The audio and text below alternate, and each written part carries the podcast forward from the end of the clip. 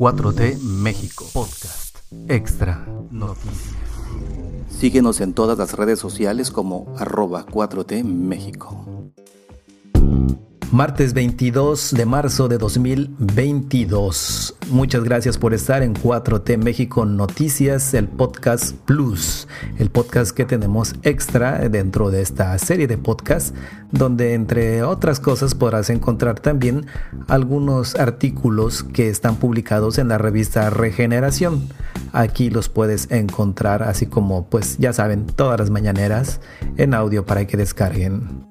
Un día como hoy, pero de 1861, murió el político liberal mexicano Miguel Lerdo de Tejada. Fue ministro de Hacienda de Ignacio Comonfort de 1856 a 1857. Elaboró y refrendó la ley de desamortización. Retomó el cargo con Benito Juárez durante la Guerra de Reforma y renunció para contender por la presidencia de la República.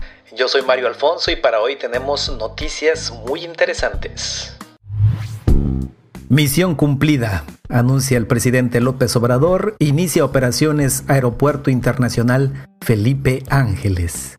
El presidente Andrés Manuel López Obrador firmó el acta de entrega-recepción de las instalaciones del Aeropuerto Internacional Felipe Ángeles en Zumpango, Estado de México acompañado de la doctora Beatriz Gutiérrez Müller, integrantes del gabinete legal y ampliado, gobernadoras y gobernadores, así como representantes de los poderes legislativo y judicial, el presidente constató el aterrizaje de una aeronave comercial desde la torre de control y develó la placa inaugural de la nueva terminal aeroportuaria en la que se lee la Secretaría de la Defensa Nacional hace entrega del Aeropuerto Internacional Felipe Ángeles, una magna instalación que contribuirá al desarrollo y crecimiento económico del país y que refleja en sus originales detalles la historia, el arte y la cultura de nuestra nación, proyecto que representa el esfuerzo, ingenio y profesionalismo de los ingenieros militares quienes cumplieron con su elevada responsabilidad de manera eficaz, precisa y con plena convicción para beneficio y orgullo del pueblo de México. La conclusión de este importante complejo aeroportuario fue posible gracias a la ardua e incansable labor de los trabajadores de la construcción, técnicos, empresas y proveedores nacionales y extranjeros. 21 de marzo de 2022. López Obrador afirmó que el inicio de operaciones en la fecha comprometida es una misión cumplida en beneficio del pueblo de México. El gobernador del Estado de México, Alfredo del Mazo Maza, sostuvo que el nuevo aeropuerto tendrá un impacto inmediato en la generación de oportunidades y en la calidad de vida de las familias mexicanas. Está pensado como un símbolo de la cultura mexicana y de la visión transformadora que ha impulsado los avances del país durante los últimos años una obra de calidad mundial, eficiente y sustentable, construida sin endeudamiento y en tiempo récord gracias a la responsabilidad, capacidad y compromiso del ejército mexicano. Por su parte, la jefa de gobierno Claudia Sheinbaum Pardo aseguró que el AIFA, junto con el Aeropuerto Internacional de la Ciudad de México y el de Toluca, aumentará el arribo de millones de personas, mejorará la conectividad y el ordenamiento urbano. Permitirá el desarrollo sustentable de la región centro del país, en particular del Valle de México, y la recuperación de 14.000 hectáreas del lago de Texcoco con un área natural protegida. Constituye la esencia de la cuarta transformación de la vida pública de México frente al negocio, el privilegio y la entrega de nuestros recursos para beneficio de unos cuantos. Se antepone la aportación a la nación a partir de un proyecto racional, coherente para el desarrollo urbano, económico y la protección de los recursos naturales con visión de futuro y con bienestar para el pueblo. El gobernador de Hidalgo, Omar Fayad Meneses, indicó que esta obra pública amplía las soluciones aeroportuarias en nuestro país, especialmente en la región metropolitana, que impulsa la conectividad económica al sector aeroportuario de México, integrando un nuevo actor, una empresa de aviación a cargo del ejército mexicano. Por su parte, el secretario Luis Crescencio Sandoval González, secretario de la Defensa Nacional, dijo, Hoy está presente en nosotros la satisfacción del deber cumplido al hacer entrega de este conjunto aeronáutico al pueblo de México, que entregará a la industria aérea nacional una nueva plataforma para atender el creciente mercado de pasajeros y carga del país y de otras naciones. El comandante del agrupamiento de ingenieros del Aeropuerto Internacional Felipe Ángeles, Gustavo Ricardo Vallejo Suárez, indicó que el AIFA democratizará el uso de los vuelos comerciales que hoy no vuelan en avión. Operará bajo estándares de eficiencia, calidad y seguridad. Alineará la posición geoestratégica de México en el mundo con el aumento de la capacidad instalada para el transporte aéreo de mercancías. El director general del AIFA, general brigadier Isidoro Pastor Román, informó que el aeropuerto será competitivo a nivel mundial por su modernidad tecnológica, de diseño y sustentabilidad. El Aeropuerto Internacional Felipe Ángeles. Datos que debes de saber. Inició su construcción el 17 de octubre de 2019 fortalece a partir de este día al sistema aeroportuario mexicano y se integra a los 3.487 aeropuertos del mundo. Generará 5.000 empleos directos y 160.000 indirectos en promedio atenderá en su propia fase una demanda de 20 millones de pasajeros, para la segunda fase 40 millones y en 2052 presentará servicios a alrededor de 90 millones de pasajeros al año. Tiene una superficie total de 2.487 hectáreas. Cuenta con su propia terminal de combustibles y contempla el uso de energías limpias y renovables no es concesionado, se construyó con inversión pública, es decir, recursos del pueblo. Será administrado por la Secretaría de la Defensa Nacional. Los gastos de usuarios al viajar desde el AIFA serán menores en comparación con los requeridos al viajar desde el Aeropuerto Internacional de la Ciudad de México, debido a que la tarifa de uso de aeropuerto, TUA, es menor al 54%. Aeropuerto Internacional Felipe Ángeles es un bien de la nación, afirma el presidente. Al encabezar la reunión de Gabinete de Seguridad y la conferencia de prensa matutina en el Aeropuerto Internacional Felipe Ángeles, el presidente Andrés Manuel López Obrador afirmó que el nuevo complejo aeroportuario es un bien de la nación de primer nivel que pudo concentrarse por la suma de voluntades. Anunció a partir de este día se encuentra en pleno funcionamiento. Está terminado.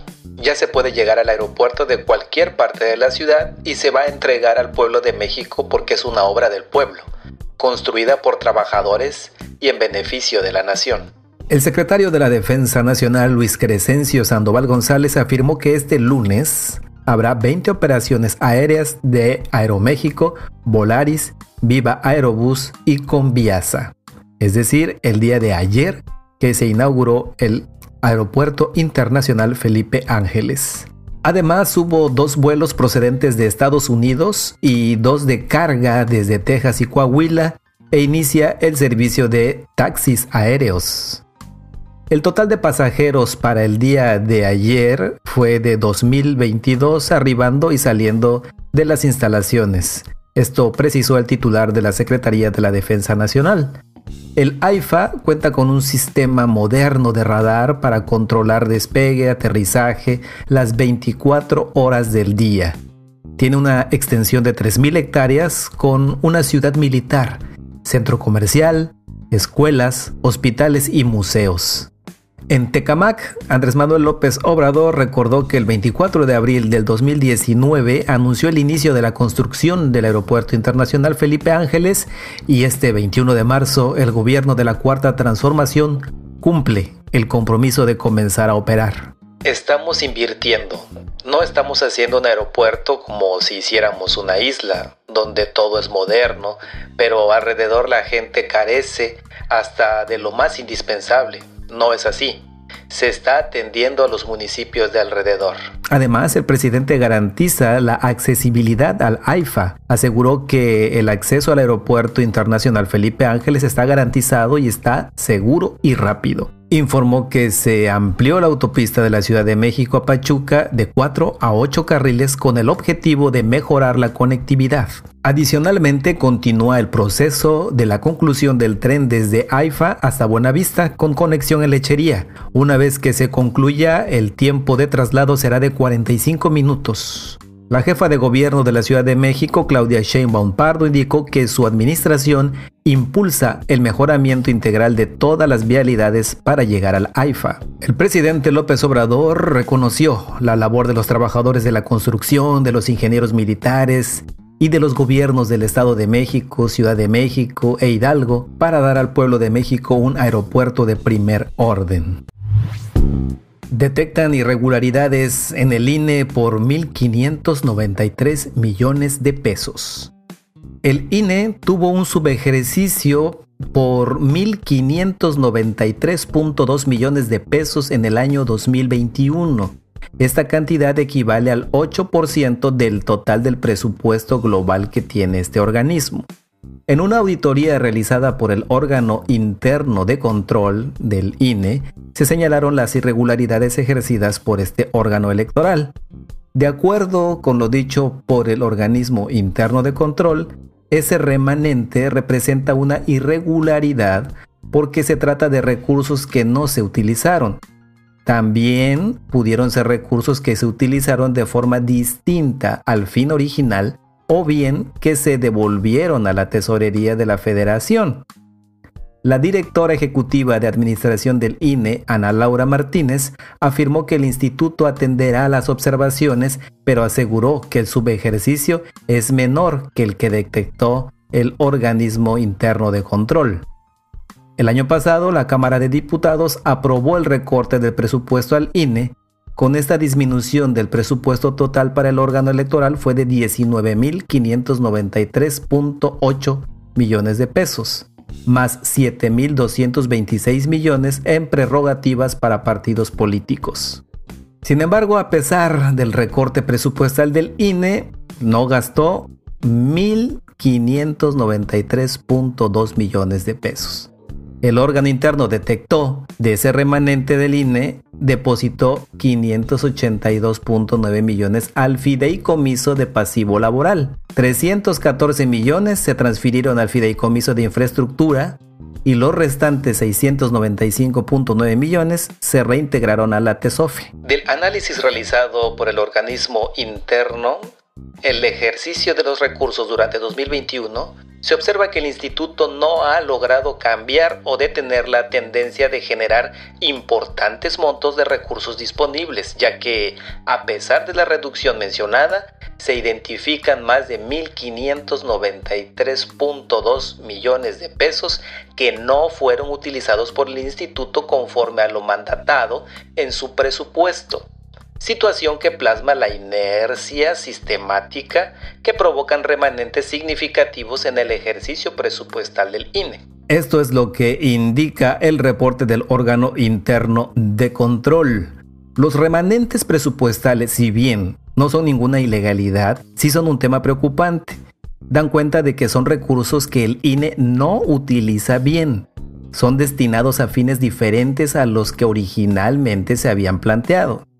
Ana Laura Martínez aseguró que los remanentes no han provenido en su totalidad del presupuesto del instituto, pues una parte también proviene de rendimientos o comisiones pagadas por instituciones bancarias o de las franquicias postales de los partidos políticos. En entrevista con Animal Político, Martínez detalló que el INE aportó al fideicomiso de pasivo laboral 320 millones de pesos para un programa de retiro voluntario de trabajadores. En el ejercicio 2021 hubo un programa especial de retiro, esto con el fin de que quienes ya cumplen un ciclo en el INE y cumplen con sus prerequisitos puedan retirarse. De igual forma, declaró que otra parte de los remanentes se destinó al fideicomiso de infraestructura del INE, este fideicomiso tiene el fin de dar mantenimiento a los inmuebles que posee o alquila el órgano electoral en todo el país. Sin embargo, la funcionaria electoral aclaró que de este último fideicomiso no proviene ningún peso del presupuesto del instituto, sino que el mantenimiento de los inmuebles del INE proviene de comisiones bancarias otorgadas al Instituto Electoral por la contraprestación de la verificación de la credencial del elector. AMLO asegura que México se ha posicionado como uno de los tres países a nivel mundial con mejores oportunidades para la inversión. El presidente López Obrador aseguró esta mañana del lunes que en medio de la crisis económica derivada de la guerra de Ucrania, México se ha posicionado como uno de los países con más oportunidades para la inversión. Desde el Aeropuerto Internacional Felipe Ángeles, el mandatario aseveró que recientemente fue informado acerca de que nuestro país está dentro de las tres naciones con mejores condiciones para invertir, lo que ayudaría a recuperar la categoría 1 de aviación. Se va a recuperar la categoría 1, soy optimista, porque se están haciendo los trámites, están a punto de resolver. Ahora con esta crisis económica producto de la guerra, ya México se convierte, si no en el primero, sí en el segundo o tercer lugar de más oportunidades para inversión en el mundo. Además, el presidente informó que el conflicto entre Rusia y Ucrania ha afectado a las aerolíneas que viajan al extranjero, contrario a las que operan dentro del territorio nacional, situación que impulsará el crecimiento económico interno con lo de Rusia y lo que está sucediendo con otros países que se consideraban economías emergentes, ahora ha habido un desplazamiento y afortunadamente nuestro país está en los primeros niveles. Esto va a significar más inversión, más crecimiento, más empleo y por lo mismo se va a reactivar la aviación comercial y de carga. Estas son todas las noticias por el día de hoy, 22 de marzo de 2022. Muchas gracias y espero que nos sigan, por favor, en 4T México, en todas las redes sociales, que nos dejen sus comentarios, que compartan las páginas y sobre todo este podcast, que se suscriban a él, que lo pasen a sus amigos, que lo compartan donde sea para ayudarnos a llegar a más personas con noticias que son verdaderas, con noticias que están a la orden del día para empezar el día o que lo escuchen cuando sea. Además que pues son podcasts, los puedes descargar, te los puedes llevar, puedes estar haciendo otras actividades mientras estás escuchando las noticias o cualquier otra cosa que encuentres aquí entre las curiosidades que hay en 4T México. Muchas gracias a todos y cuando compartan recuerden que tienen que decirle que todo lo que digo aquí es verdad. Este podcast fue publicado por 4T México, producido por Mario Alfonso. No olvides seguirnos en todas las redes sociales como arroba 4T México.